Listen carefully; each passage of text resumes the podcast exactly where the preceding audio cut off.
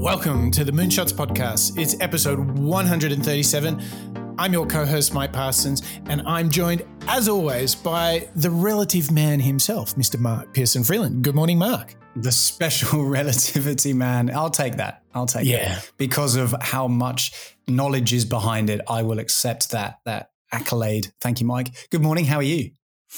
I'm very well, and boy, I feel something fresh, something brand new, a twist and a turn in the Moonshots adventure is coming up for us. Tell us about it, Mark. Yeah, we've gone on a journey of uh, Jordan Peterson. We revisited some of our most famous and popular moonshotters within our Rising Star series. And Mike, we've just finished what I really enjoyed a couple of collections of Cal Newport. And today we are kicking off a brand new series. You could say, actually, Mike, this one's a little bit overdue. We're getting into mental models. And boy, have we got a foundation to build on today, don't we? I'm I'm slightly nervous about this show, Mark, as you can probably tell. Yeah, this is somebody who you just drop his name and everybody around the world probably is aware of the work that he did as well as his looks and that's Mr. Albert Einstein. What a powerhouse of an individual for us to break down today, Mike. Yeah, and the funny thing about Einstein is that you, you know, you, of course, everybody knows Einstein. He's like a heavyweight. He's iconic in every sense of the word. But here's the interesting thing: even somebody who's just genuinely fascinated and curious about people and how they succeed, like I am, coming back to Einstein through the lens of the Moonshots podcast has been amazing. I I knew he had some some ways of his magic, how he thought, uh, how he solved problems, but I have taken so much joy in getting into those actual models, and uh, I'm really into mental models at the moment. Um, so I'm delighted to be starting the series. But I can tell you, Mark, and to all of our listeners, we're going to break down how Einstein actually did it. And I will tell you this I'm sure he was talented. However, there was hard work, a great moonshot theme. But here's the other thing he had a textbook series of mental models, way to think, way to work on problems, how to come up with great, creative, original ideas. And I propose that we have six amazing clips to take the audience through today, Mark, where we can discuss, where we can learn out loud and decode how Einstein did it. I mean, that's such a huge um, concept uh, around mental models and proof that they work, Mike. Because if you uh, take somebody who's on, you know, just another planet, at least compared to me, Albert Einstein and the work that he did in mathematics, physics, science, it's just another complete world. Uh, but he had, as you say, all these practices, these habits, these behaviors, mm. this way of thinking. And for me, as an individual who, you know, is a knowledge worker, sometimes struggling with maybe sifting through the essential and the inessential work, trying to prioritize, trying to break down challenges that are big for me and put them into actionable bite sized pieces that make a difference. When I look at somebody like Einstein, who had this natural ability to solve problems, and break them down into easy to understand ways. That's mm. really, really valuable for, for me as an individual. And that's what's been really fun, like you say, Mike, in breaking down Albert Einstein for this mental model series. Absolutely. So, I mean, Einstein has given us the ability to define light, atoms, even time itself in some of his theories and the body of his work. I feel like I am ready to ask myself, how did he do it and how might I do it too? Mark, where do we start? Whew, well, I think what's really interesting when you break down the way that he approached these problems and the way that he tried to solve these huge questions about atoms, light, time. I mean, come on, is there anything bigger than those three things? And it was his way of thinking. So, this first clip to get us started today is Robert de Graaf breaking down Einstein's imagination. Einstein was a true genius, and it's the example we all aspire to, to be as a scientist. But already as a child, he had a very original way of thinking. I'm Robert Dijkgraaf. I'm the director and Leon Levy professor at the Institute for Advanced Study in Princeton, and I'm a theoretical physicist. So, from the very beginning, for Einstein, his imagination was crucial. Uh, he was not such a good student because he was a very original thinker. And I think that was kind of the magic touch that he had. He always had a completely original point of view. He somehow didn't conform to the existing theories. And he was always thinking in his, in, in his own particular way. His favorite way to operate as a scientist was the thought experiment. And he describes, for instance, the crucial moment where he essentially discovered the theory of general relativity. He was watching workers on the roof of a building and certainly thought, wow, what would happen if they will, would fall down? And then he realized if you fall down, you no longer experience gravity. And that, in some sense, that's the natural motion. And that actually led him to derive the theory of general relativity and described that moment as the happiest moment in his life. And later he said that uh, something that I actually find personally very comforting. He said that imagination is much more, much more important than knowledge, because knowledge describes what we know, Imagination is describing everything that we can potentially know in the future. Wow, Mark, that is for me, that is everything we're about on this show. I mean, that clip talking about challenging the status quo, thinking originally, having this imagination and this creativity to come up with something groundbreaking to make a contribution. To me, that is the essence of being the best version of yourself, finding your unique ability, your unique talent. I am so fired. That was such a great clip, Mark. Well, it's it's the perfect demonstration of Einstein being a moonshotter. You know, yeah. I think myself coming into the show and thinking about Albert Einstein, I knew him obviously from from school, from upbringing, and it was always a bit intimidating. I would struggle to try and break down many of his theories and and you know the, the things that won him so many awards and recognitions globally, internationally, and to actually hear how he went to try and figure out those problems and thought about it from a creative, original thinking, you know, Adam Grant approach, mm. where he hmm. takes these these challenges and thinks about them in different ways that's his key. That's his success. It, it's, it's quite reassuring. It almost feels, Mike, achievable, doesn't it? Yes, within our grasp, one might say. It's within our grasp. And once we learn, as we will today in today's show on Albert Einstein, some of these practices that he had, I feel as though I can then put into practice some of those habits that Einstein had.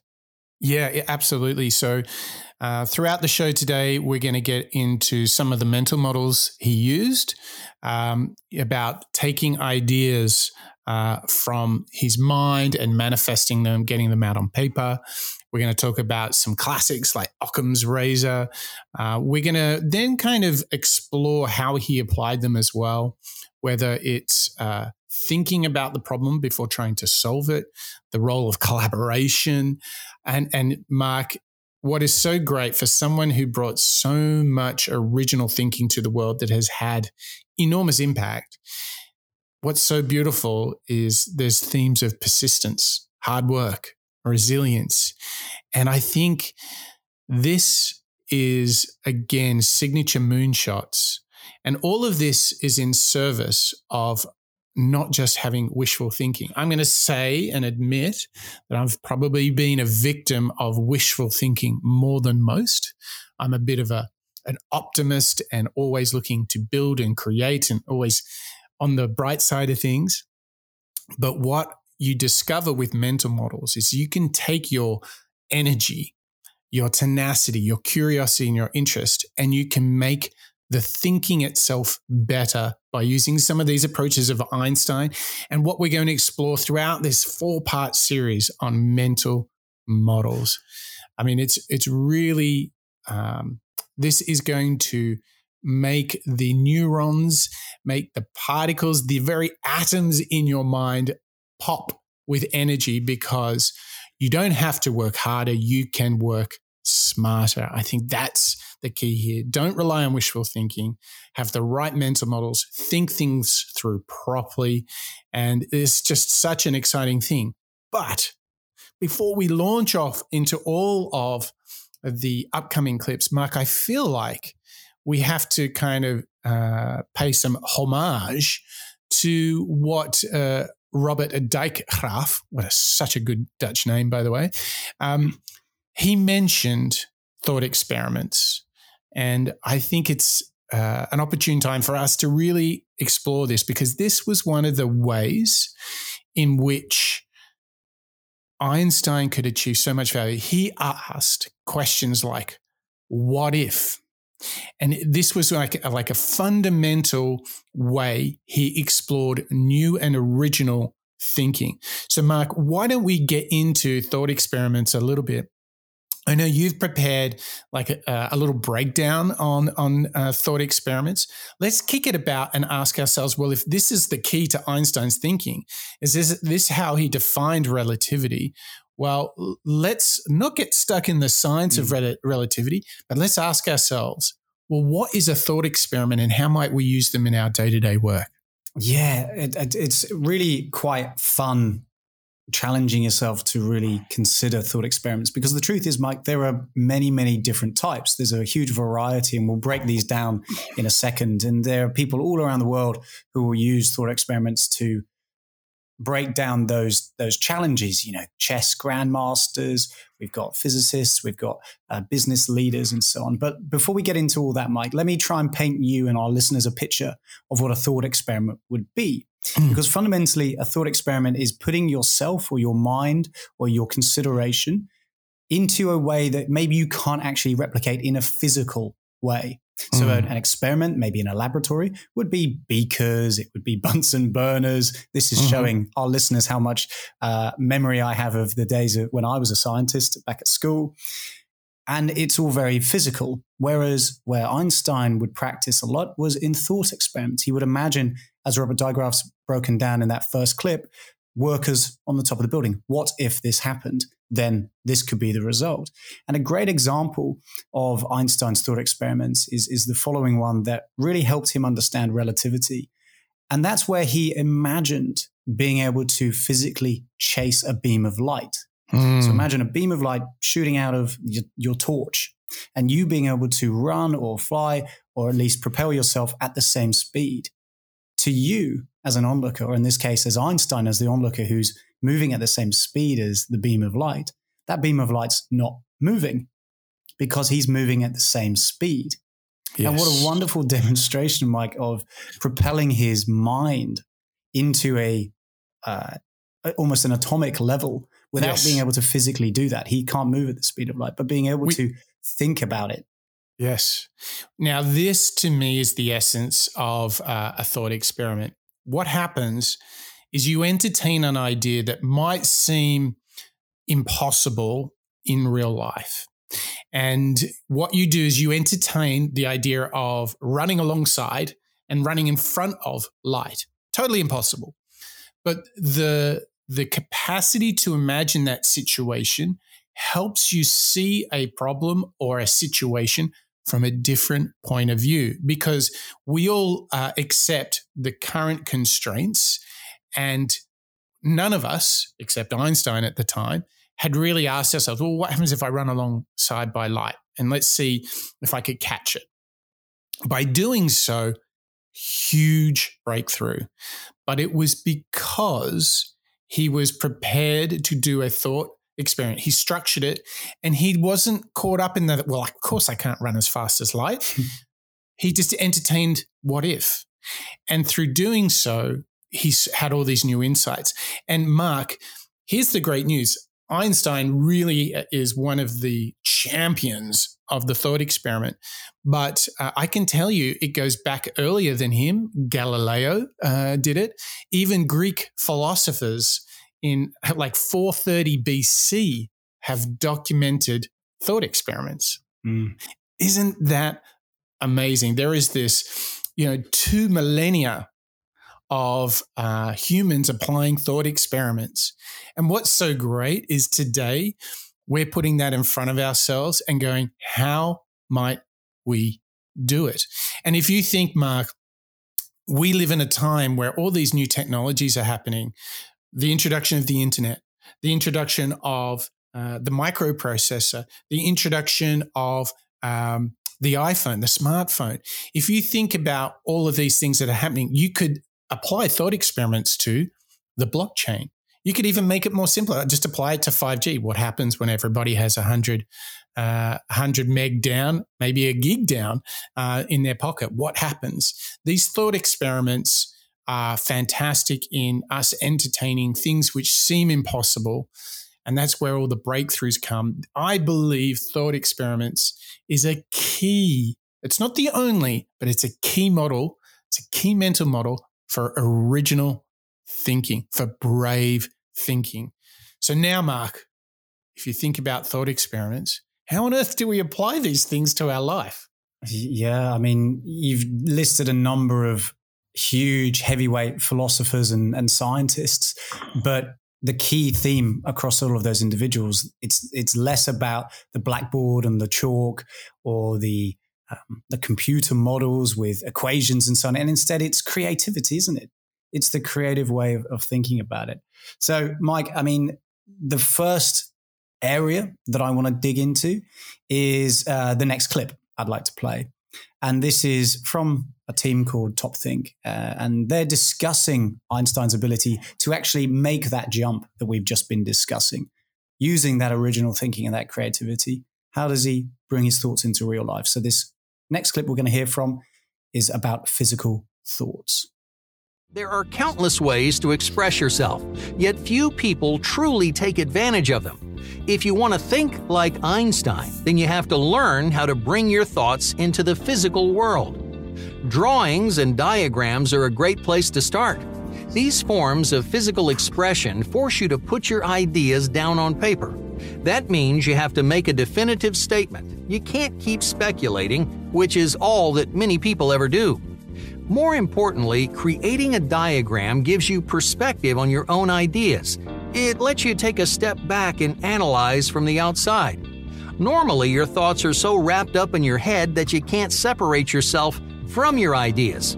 Drawings and diagrams give you something stable to build on. You can see where it's right, where it's wrong, and where you have room to improve. Oh my gosh, are we getting into some territory that I am just so into. So this idea of um, uh, drawing your ideas um, really brings me to um, this great body of work that is called systems thinking or system design. I'm really into this, Mark, because you can actually visualize your ideas with systems thinking. And um, I want to kind of uh, share with you some um, basic templates that you can uh, use for system thinking. You can draw uh, all sorts of your ideas. You could, for example, focus on connectedness, how things connect. Or you could do a different one, which is like parts of a whole. Imagine something like a puzzle piece you could do isolation and analysis, or you could bring synthesis together and bring everything into one. You could have linear or circular, silos, emergence, isolation, relationship. And these are all ways you can actually visualize your ideas. So, what I'm doing here is I'm saying, okay, we know that the practice is to visualize your ideas, but not all of us are systems designers, illustrators. But there's actually, once again, there's a go to uh, set of tools that we can use almost, and I'm not afraid to say it, there's almost templates that you can bear out your thinking in.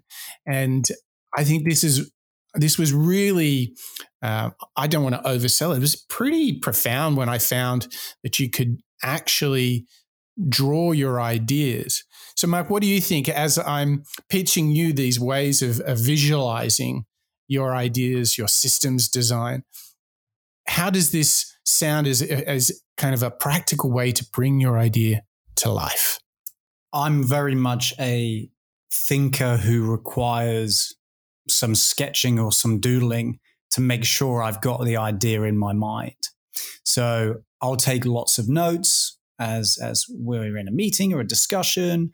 If I'm trying to understand the flow of a customer journey or uh, the flow of an application or whatever it might be, I will, or even the flow of a conversation, maybe with a with a colleague or a, or a customer, I will try and sketch it out so that I can, you know, cemented in my brain, but also I can explore how it might go. Mm. You know, hmm. it's it's. I find that although I may not be on the level of system thinking yet, um, and I'm very curious to really dig into that more as well.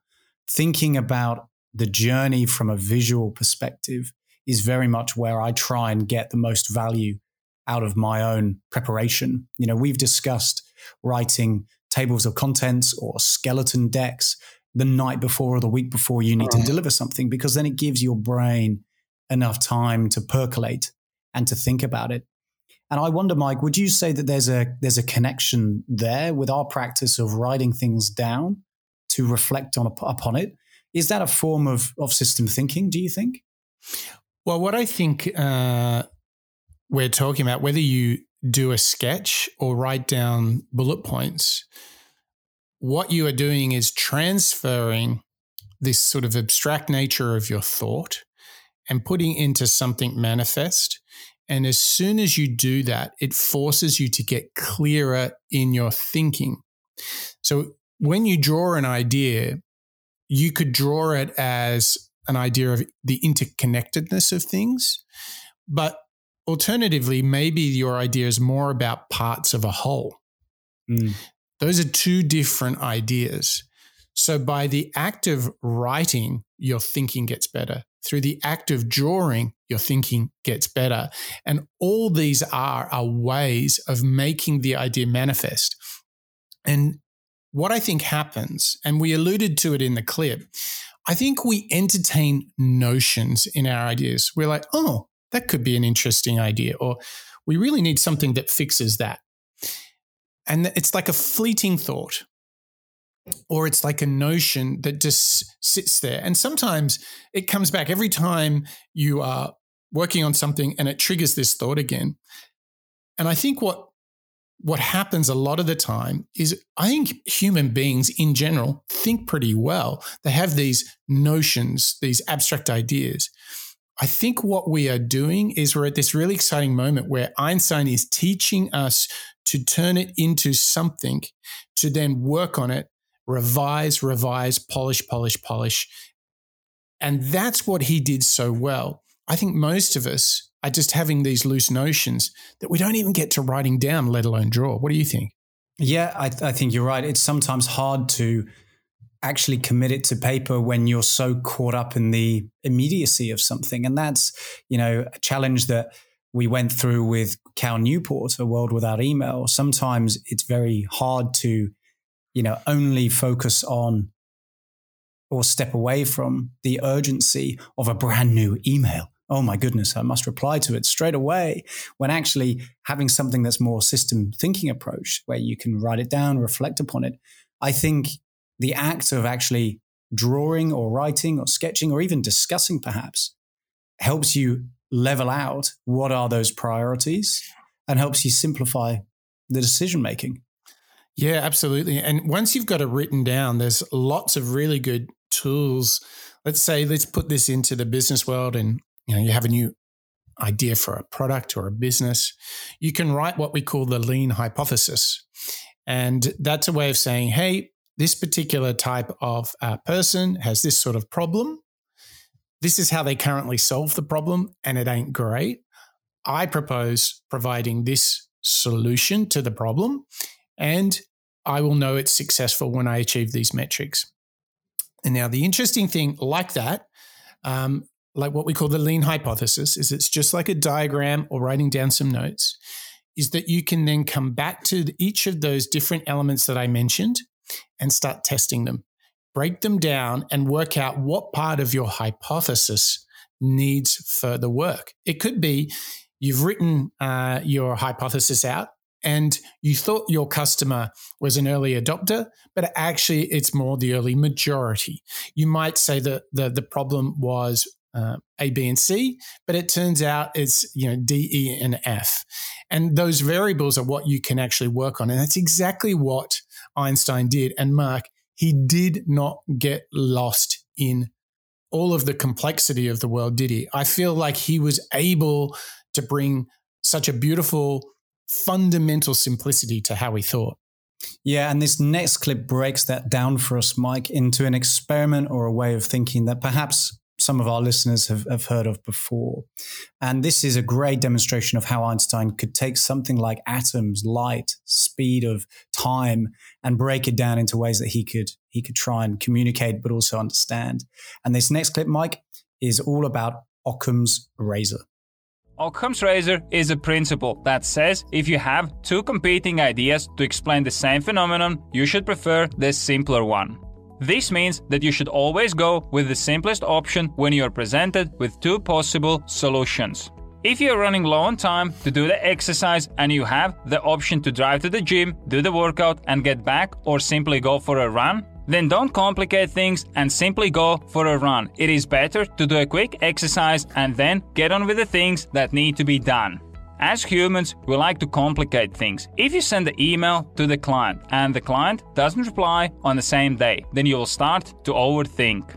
Did I say something wrong? Maybe my price was too high. Should I send another email, etc., while forgetting the fact that the client is simply busy and will reply with a delay?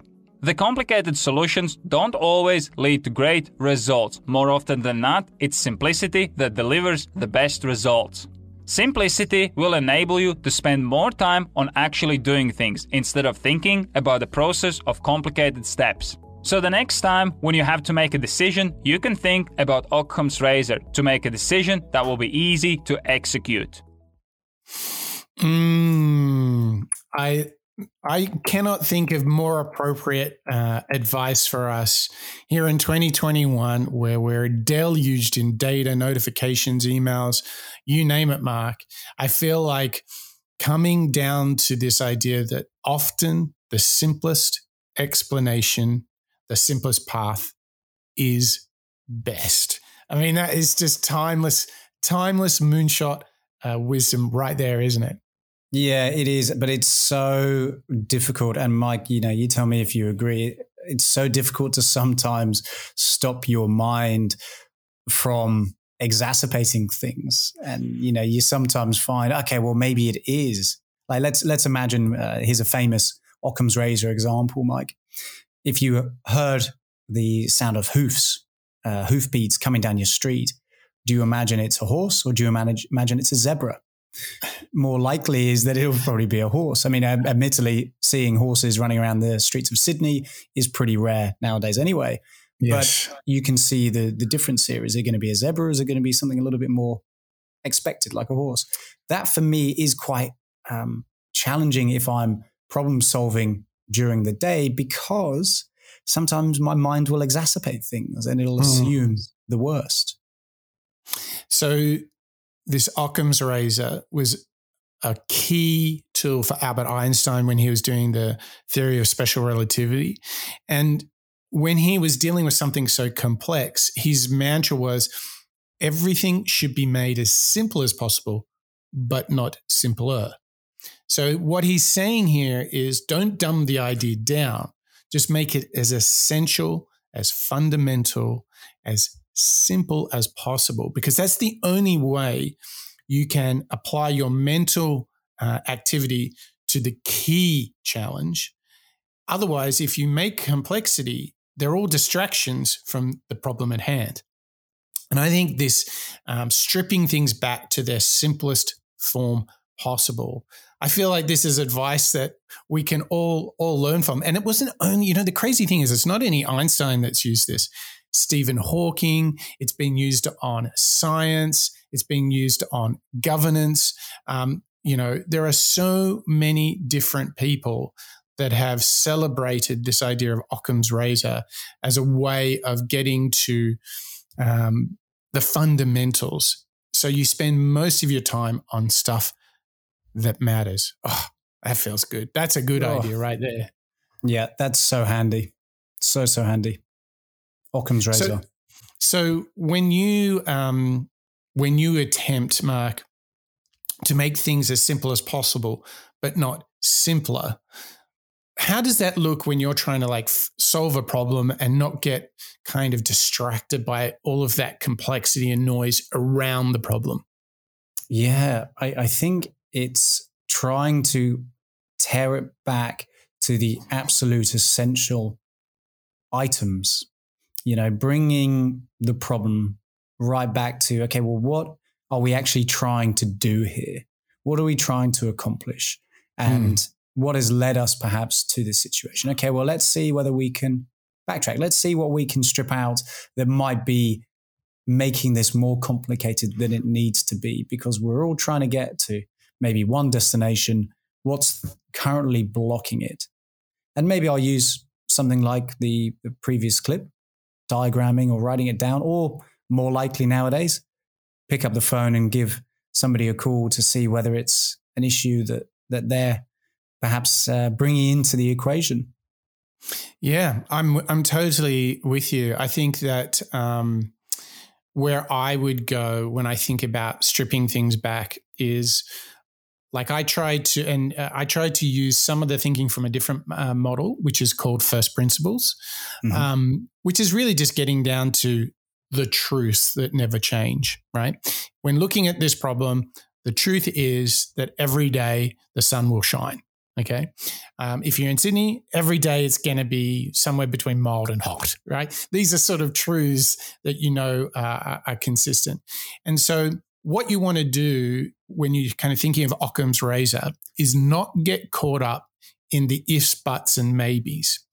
With Occam's razor, it's another way of saying that is don't get caught on the um, what we call the edge cases, where under very unusual circumstances, the situation changes. What you want to do is get to the, sh- I try and get to the shortest statement of the things that I know are the facts, the data. I don't put any analysis on it. I don't do any recommendation. I go, here are the five facts that I know to be true. Now, once you have, let's say it's five or three, it doesn't matter. Let's say you've got your five facts all right, and you're trying to apply the simplest uh, reason or the simplest path is often the best, is then what you do is you put those uh, sets of data into different situations. So I, I quite like to have um, some tension between two possibilities. So I've got the same facts, and it could be one of two things. And I always try and pick things that are quite opposite, right? So, for example, let's say we're solving um, the reason that a product is not performing well. Is it either A, that we don't get enough people to the product, or B, it might be that the product doesn't do a good job when we get them? So then I would build the facts and apply these two uh, approaches and test and test and test until the simplest answer emerges. So by deliberately making the facts, which uh, which of the two scenarios that I just mentioned do the facts support the best?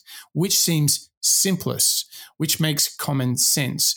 Because at a certain point, you can overthink it or get caught in these like edge cases. What is the simplest explanation for the five facts you've got? Is it this one? Is it A? Or is it B? And by making those quite different, you should start to see a pattern emerge and you will sort of migrate. It's a bit like magnetism. You start to like, yeah, I think the problem is we just don't simply have enough customers. That's the product problem. Or maybe it takes you the other way. But I think having this very simple set of facts and then taking two very different possible hypotheses and applying it to those facts will often give you the simplest the, the most straightforward answer. And I think you just got to work through it, don't you, Mark? You can't just do it once. I think you really got to just be rigorous in going through those simple foundational uh, thoughts that build up your your larger idea. Yeah, I mean, another build on that is a demonstration of the the very nature of mental models. They are designed to interlock aren't they? They are. can work with Occam's razor and another in order to try and find that um, maybe simpler explanation or the one that's most relevant for you. And I think that's a great, what you've just described there is a great almost journey in demonstrating that you can pull inspiration or guidance, maybe that's a better word, from these different mental models and apply them to any problem that you might have in order to find the best way to move forward. I think that's a nice demonstration there. Yeah, so let's let's kind of bring it all together. This uh, thinking around the mental models that made Einstein so successful. So firstly, obviously the thought experiment. He was asking the what if, and it didn't matter if he was, you know, leaping tall buildings in a single bound or chasing light. Uh, he was able to do these thought experiments. And then secondly, he really encourages us to manifest our ideas write them down, illustrate them, um, and make sure that you get out of your head and start actually having something that you can test and refine. And then lastly, as we just finished up on, make it simple. Like, don't make the idea overly simple, but make it as simple as possible. Get it to the essential key facts.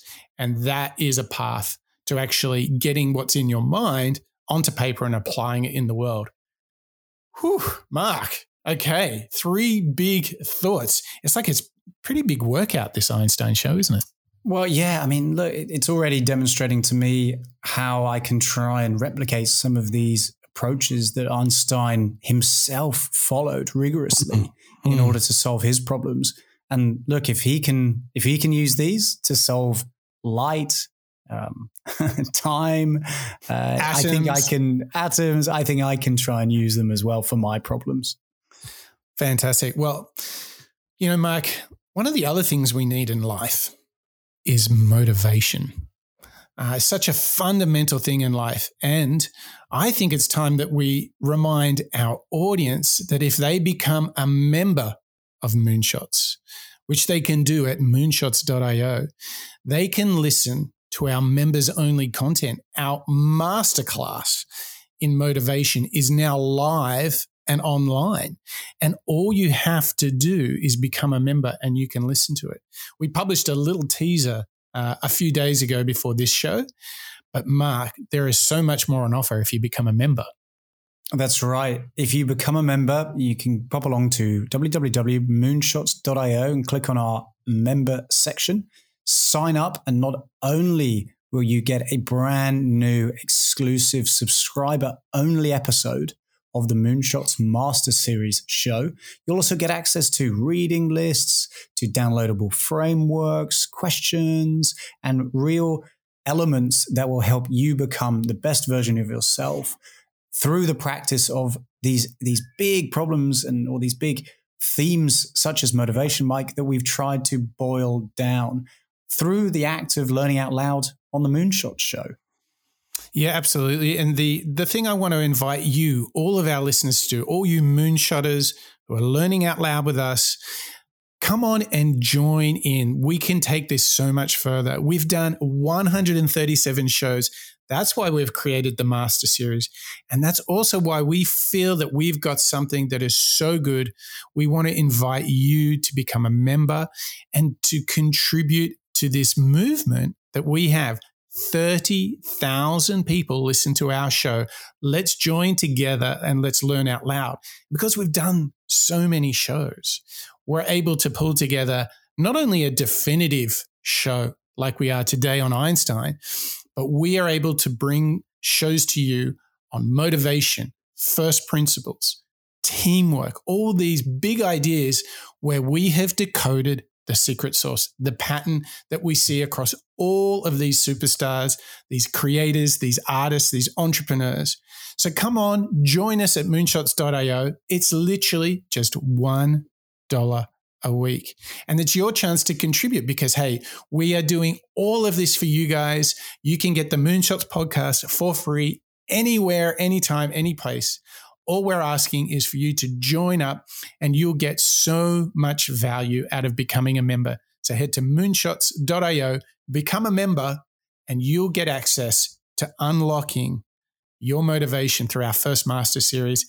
And our next one will be on first principles, which, Mark, by the way, gets me back to this whole idea of mental models, doesn't it? Yeah, it does. You know, if we can boil something down to the initial or original concepts, you know, the DNA, the atom mm-hmm. level, mm-hmm. as mm-hmm. Einstein would say, then that's the first principle. So I can't wait to begin episode two of the Master Series. Awesome. Come join us, listeners. Absolutely. Come join us. And on the theme of coming together and being better together, I think it's time to get back to Einstein and talk about collaboration. And it's not only that, it's the fact that actually Einstein worked with others, helped others, and in turn they helped him. In fact, his way of thinking differently came down to this central thought that he's going to explain to us right now. And he wasn't working alone some of the major parts of his theory, for example, the, the special theory of relativity that deals with how time slows down when you go close to the speed of light, had largely been formalized and set up before by people like Lorentz. And even parts of general relativity, his idea about gravitation and the curvature of space, had been done by people like Lemaitre and others. Science is a deeply collaborative enterprise. And I've always been struck when I see physicists in action how much they are teaching one another. This is a social enterprise, and they kind of go back and forth between the individual sitting, struggling against you know the, the brick wall, banging their head against it, trying to make sense of reality, and the collaborative social side of things. So one thing that's crucial to that is that all scientists have to gather around them some kind of friend group. So science probably more than a lot of jobs, really depends on strong personal friendships among people. Uh, sometimes this idea isn't located in either person's head, but it's kind of floating in the space between them. And each person's kind of contributing to it, and the idea is growing and growing and growing. Einstein, for one, loved it. He reveled in this kind of intellectual play. So he had a series of very famous encounters with Niels Bohr at a series of, of, of meetings in the 20s and well, really in the 20s. In the 30s, things kind of all fell apart in, for, for Europe in general, but certainly for the German science community. So in the 20s and the teens, he went to these conferences and would encounter these other scientists who just didn't accept what he was saying. And they would go off, and usually off the record, and these have had to be reconstructed by historians, had these intense debates over breakfast, over wine, over just walking down the street. Einstein was absolutely brilliant at seeing that different theories that people were working on could come together into a wonderful, coherent whole. Even he admitted he wasn't particularly great at the mathematics, and he had other people that assisted him with actually formalizing the mathematics of how gravity could work. So Albert Einstein himself would have said that he was brilliant in collaboration, that he actually pulled lots of things together. He wasn't just a lone person pulling stuff out of his head from first principles. Just isn't that a powerful reminder, Mike, that yes, all of these are all of these great thoughts that Einstein had. You know, he was this individual who's, you know, uh, associated with so much incredible thinking. He often relied on the collaboration, input, and even debates like with Niels Bohr, the Einstein and Bohr debates are, are pretty mm. well known because of their impact on on um, physics and the philosophy of science uh, just through debate. You know, this collaboration, whether it's, hey, can you help me figure out this equation, or hey, I disagree with you, let's brainstorm this together. That's just a great reminder that Einstein is using these principles that you and I use and that our listeners use teamwork, collaboration. By working with one another, we can better our ideas, maybe even challenge our assumptions, our subjectivity in order to make things better. I think that's just a real great reminder of the impact of some of these things that we sort of maybe take for granted or maybe we dismiss. And when you hear that somebody like Einstein was using them, that's a great reminder that we can revisit them. Well, I would go as far as saying when you say Einstein, I my first thought is not collaboration, not at all. I mean, to me, this is a bit of a surprise, isn't it? Yeah, yeah, it's a surprise because you'd assumed it was just Einstein with his with his crazy hair in in a room and a big yeah, exactly. But by himself. but this is so powerful because then we can take Einstein was using collaboration and then go back and look at our, our, our series of work on all of these moonshotters whether you whether you think about the collaborative nature of Richard Branson or Joe Rogan what you start to see is that collaboration is not essential for your thinking that you know life is a team sport. As Patrick Lencioni said so well when we when we studied him on on the show. So, Mark, what I'm proposing to you here is, you know, people have this vision of Einstein being in a tower, coming up with these great ideas. No, once again, we see collaboration and teamwork as being an essential theme for anyone embarking on a moonshot. Anyone trying to make work that matters, to be the best version of themselves, collaboration is key. I mean, this is like confirmation number 137, isn't it? yeah, it is. It's just confirming every single time. Go and work with your team, go and collaborate in order to push your thinking forward. And it's such a uh, joy to hear that Einstein would do the same thing, Mike.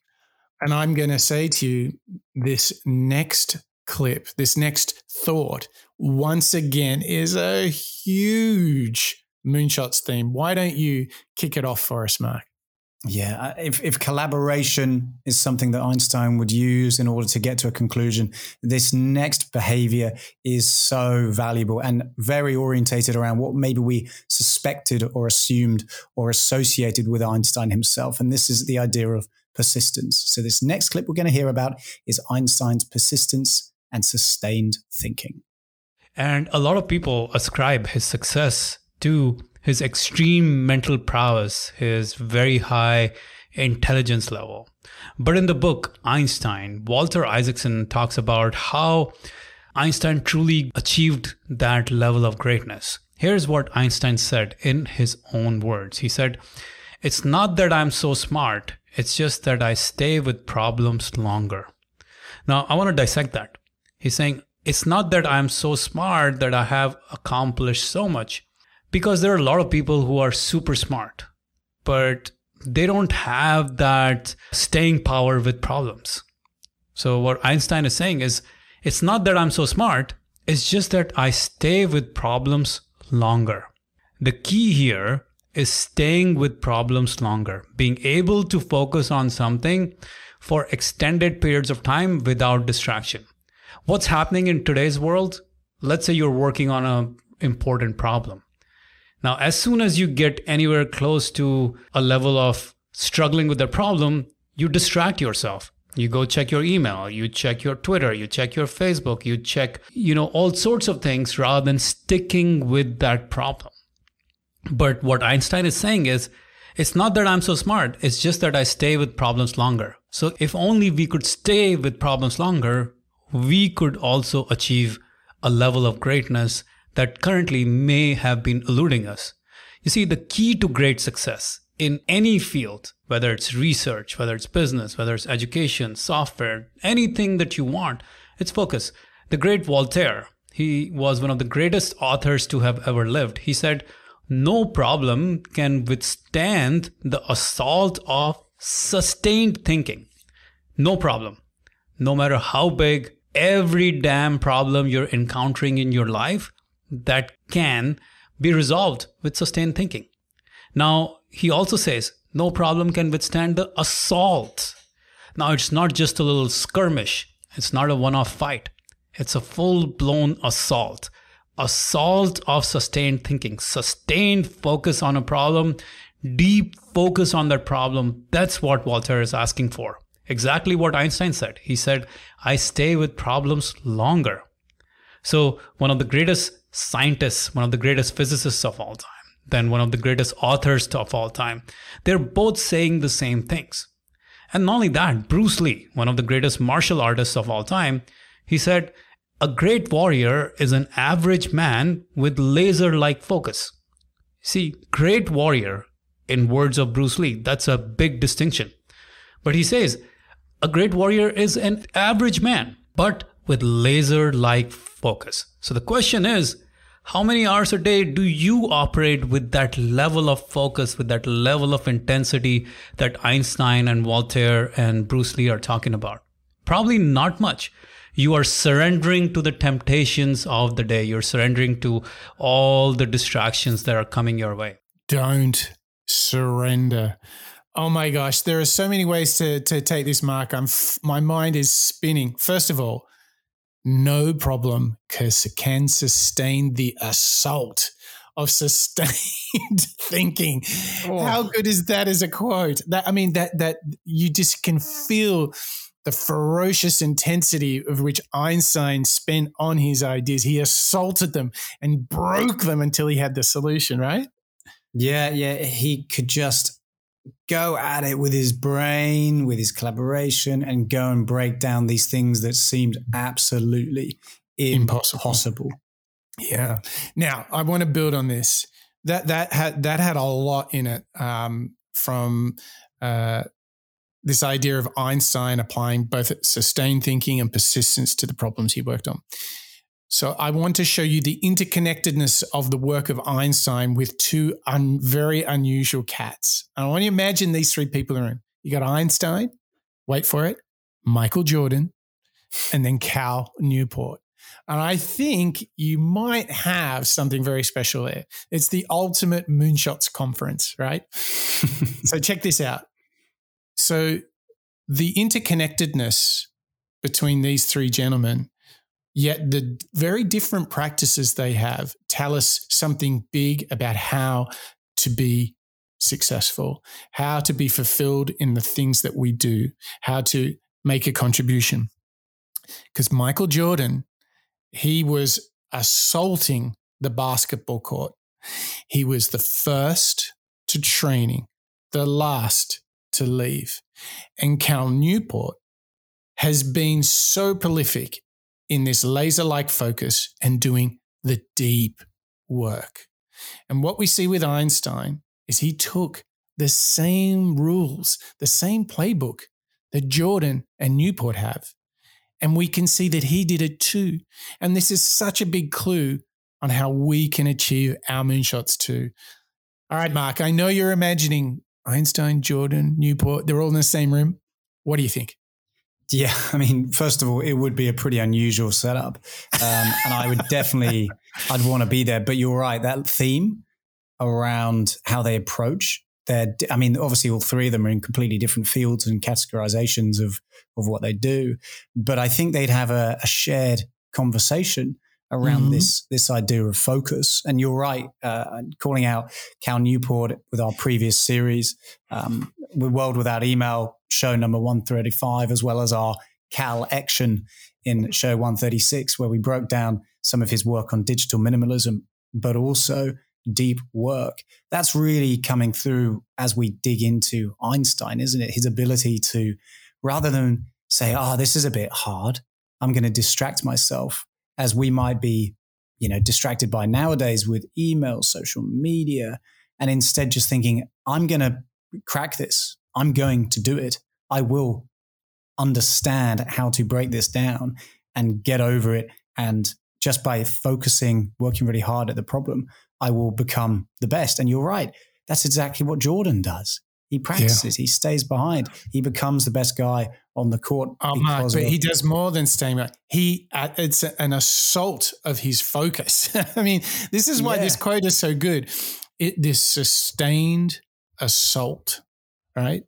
This constant assault of sustained focus thinking, deep work, day after day, week after week. It is to, to me, Mark, the reason that there is so much truth in this because few people, let's just take work and our careers. People work hard and they meet their deliverables and they do that. But truly mastering their domain, how many people really know how things work? How many people have really put in the really hard, the extra effort? How many people like write down their notes thoroughly and completely? How many people put in Jordan like time to master. And I think there's even this little nudge in this show that, you know, it's almost, yeah, it's like 1% talent, 99% perspiration. What we see in Cal, in Michael Jordan, and what we're learning today is Einstein simply put in the effort. He worked harder. So, once again, if we want to dream big, you got to work big, right? Yeah, and and for the listeners who are thinking, okay, well, how can I get the motivation to get this level of sustained thinking and, and persistence of cracking a problem? We dig into this, Mike, in our first episode of the Master Series, don't we? Some of Completely. the recommendations with with Gary and the fact that uh, Gary V and the fact that nobody really gets very far without that hard work, and that's Yes. that's a real eye opener, isn't it? I think a lot of us maybe take things for granted, or maybe not take things for granted, but assume, hey, I should have achieved this by now. Mhm. But to challenge yourself and think, okay, well, am I still working as hard as I possibly can? Am We I have a- still applying myself? We have a great set of um, motivational uh, questions to trigger what motivates you and to spark you into action. We have a full breakdown of um, uh, intrinsic motivators, which are the best ones. And uh, we even have the self determination theory, the heart of uh, the science of motivation. We've broken that down. It's all in the master series. Just go to moonshots.io, become a member, and you can listen to it right now. But if I want to get motivated, if there's somebody that gets a lot of our listeners fired up, it's Elon Musk, isn't it, Mark? Yeah, it is. And this final clip to round us all the way home with Albert Einstein and problem solving is Mr. Elon Musk. And it's a pretty interesting, revealing clip, Mike, on the power of physics that he's had on in his work. So this final clip is from Elon Musk and how we shouldn't rely on wishful thinking. You know, I, I think uh, advice, I mean, if you want to make progress in things, I think the best analytical framework for understanding the future is physics. Um, I'd recommend studying the, uh, the, the thinking process around physics, like not, not just not, not, not the equations. I mean, the equations certainly they're helpful, but the, the, the way of thinking in physics is the, it's the best framework for understanding things that are counterintuitive. And, um, and you know, always taking the position that you are some degree wrong, and your goal is to be less wrong over time. And one of the biggest mistakes people generally make, and I'm guilty of it too, is wishful thinking. You know, like you want something to be true, even if it isn't true. Um, and so you ignore the things that, uh, you, you ignore the real truth because of what you want to be true. This is a very difficult trap to avoid. Um, and like I said, it's certainly one that I uh, find myself in having problems with. But if you just take that approach of you're always to some degree wrong and your goal is to be less wrong, and, and solicit critical feedback, particularly from friends. Like friends, particularly friends, if somebody loves you, they want the best for you. They don't want to tell you the bad things. Um, so you have to ask them, you know, and said, really, I, I really do want to know. and, and then they'll tell you. Wishful thinking. I got to say, we have broken down lots of different ways to avoid wishful thinking. You know, Mark, and I cannot tell you how many times I've started on a project, sometimes even a business, with way too much wishful thinking. And it caused me a lot of Mm. drama uh, further on. Uh, so there's no shortcuts that you can take. You can't just guess, can you? You got to put in the work. Um, and it's not like a hit and hope thing. You know, you got to know your stuff, don't you? You, you got to know your stuff, and also you've got to go into it uh, trying to remove subjectivity. You know, if you're about Yes. to begin a project and it becomes a little bit hard, instead of trying to flee from it, instead of trying to reject it or do something else or ignore it completely, instead throwing yourself via hard work and discipline, that's how you're going to crack it and how you'll end up not only improving that project, but also learning how to improve yourself, I think. Yeah, totally. Mike, what, you know, we've you know had the joy of diving into Einstein, and I for me it's just been there's been a lot of uh, surprises here. I mean, it just shows you how much I just assumed about Einstein or how little I actually truly knew about him, and. Uh, I'm interested to know, like, how how have you found his approach? Have you found it accessible, or is it a bit confusing? I mean, where are you on trying to bring a little bit of Einstein into your day? I think it's been a perfect start to our mental models series because it's been quite surprising, like you say. I think my association with Einstein was always this incredible brain who was miles beyond me and actually felt quite inaccessible. Obviously, his work and his effect and his foundation that he's left on the world is um, nearly unsurpassed, perhaps. But I never really dug into how he got there before mm. the show. Same. And I think, yeah, and I think the the collaboration, you know, that was certainly a big surprise because I think my assumption was with all scientists, they just sit in their room and crack it with their calculators and blackboards. But the truth is they they collaborate and that was quite revealing. But for me, Mike, actually what really captured me is that first clip uh, that then had a theme throughout all of the rest, which was imagination and creativity. If there's one thing that Einstein kind of shows us, it's thinking about a problem without judgment yeah. and thinking about a problem from a creative angle that allows you to think from different points of view is the most valuable way of trying to solve it. It is. And and it's exciting to know that, you know, we can all have maybe a little Einstein moment in our day if we just pick up on Occam's razor, thought experiment, and all the things that we mentioned in the show today. So if you are interested in following up on any of those, head over to moonshots.io. We have all of the show notes available, all the links, all sorts of good stuff. And certainly we've talked about Cal Newport, uh, Michael Jordan. We've done shows on all of those guys. So you can check them out at moonshots.io. Oh, Mark, I'm a little exhausted after this show. well, Mike, don't be too exhausted because we have some absolute powerhouses coming up in the rest of the Mental Model series. So I hope you're feeling enlivened rather than too tired. Oh, absolutely. absolutely. Absolutely. Listen, Mark, thank you to you. Thank you for all the help breaking this down, learning out loud together. And thank you to you, our listeners. Wherever you are on all four corners of the globe, it has been a joy to do show 137 on Albert Einstein and to put our minds to how our minds think. And it started with this idea of how much more important imagination is than knowledge itself. And we learned that the key thing that Einstein did is the thought experiment to explore often impossible situations and predict their implications and outcomes. Then he called us to our pens, to our paper, to draw, to write, to bring our thoughts out of our mind and into the world, and to remember that the simplest explanation is often the best. Yes, Occam's razor. And the way he did it, wow. It was all about collaboration because he knew, Einstein knew we were better together and he had some real staying power.